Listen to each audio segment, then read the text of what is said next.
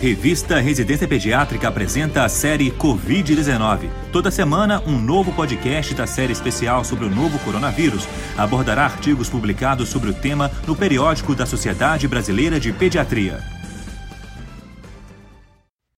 A doença de Crohn, a retrocolite ulcerativa e a doença inflamatória intestinal não classificada são agrupadas sob a designação genérica de doença inflamatória intestinal. São doenças autoimunes, crônicas, recidivantes, com aparente aumento de incidência em todo o mundo, correspondendo de 20 a 30% em crianças e adolescentes. É chamada de doença inflamatória intestinal de início muito precoce, quando se manifesta antes de seis anos, sendo mais grave ainda quando iniciada antes de dois anos, necessitando diagnóstico diferencial com imunodeficiências primárias. O diagnóstico da doença inflamatória intestinal pode ser suspeitado baseado em achados clínicos e laboratoriais, sendo o diagnóstico firmado através de exames de imagem endoscópico e histopatológico. O tratamento envolve o uso de nutrição enteral exclusiva, medicamentos como aminosalicilatos, corticoides, imunossupressores, imunobiológicos, podendo-se ainda recorrer à cirurgia. Segundo a Academia Americana de Pediatria, sintomas gastrointestinais são mais frequentemente encontrados em pacientes com infecção grave, ocorrendo sintomas gastrointestinais isolados em 3,4% dos casos. Não há comprovação da transmissão fecal-oral. Devido às características das duas doenças, houve temor da repercussão da Covid-19 em pacientes portadores de doença inflamatória intestinal.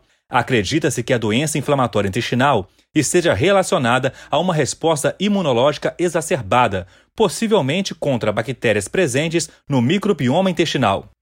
O tratamento da doença inflamatória intestinal baseia-se em imunossupressão, principalmente em crianças, aumentando as incertezas sobre a possibilidade de maior risco e gravidade da Covid-19 nesses pacientes. Ao contrário dos temores iniciais, até o momento, não parece haver maior risco de adoecimento em portadores de doença inflamatória intestinal. Uma base de dados internacional criada para monitorar a Covid-19 em pacientes adultos e pediátricos com doença inflamatória intestinal revelou uma incidência baixa, com 70% dos pacientes não necessitando de internação. Em relação aos internados, 5% deles precisaram de cuidados intensivos e 3% foram ao óbito. No Brasil, 47 casos foram incluídos, independentemente da idade, sendo o oitavo maior número reportado. Dados mostram que, até o momento, não há maior incidência da doença em pacientes com doença inflamatória intestinal quando comparado à população geral. Além disso, os fatores de risco para o desfecho da doença na população geral parecem ser os mesmos dos pacientes com doença inflamatória intestinal. Medidas de segurança para o acompanhamento clínico dos pacientes com doença inflamatória intestinal foram propostas durante a pandemia, considerando o risco de contaminação tanto no trajeto quanto no local de atendimento. Para os pacientes ambulatoriais, foi proposto atendimento por teleconsulta e orientação por telefone.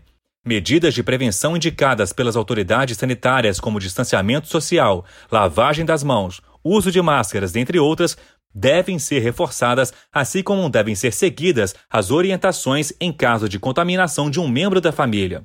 O tratamento da doença inflamatória intestinal envolve principalmente o uso de medicações imunossupressoras.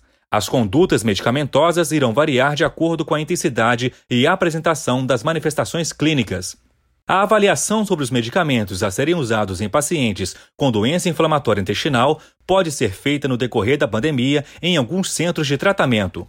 Os autores concluíram que não parece haver maior risco para a criança com doença inflamatória intestinal em contrair a Covid-19 do que a população geral, devem ser seguidos os protocolos de segurança e distanciamento social de acordo com as autoridades sanitárias, visando diminuir a possibilidade de contágio. O acompanhamento clínico dos pacientes é fundamental para a manutenção do controle e diagnóstico de recaídas. Não há evidência de que o tratamento da doença inflamatória intestinal aumente o risco de infecção pelo coronavírus.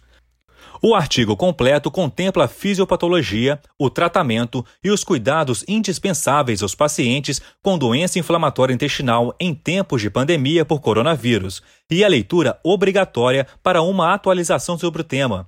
Para isso, basta apenas digitar no campo de busca do site da revista Residência Pediátrica a palavra-chave colite ulcerativa.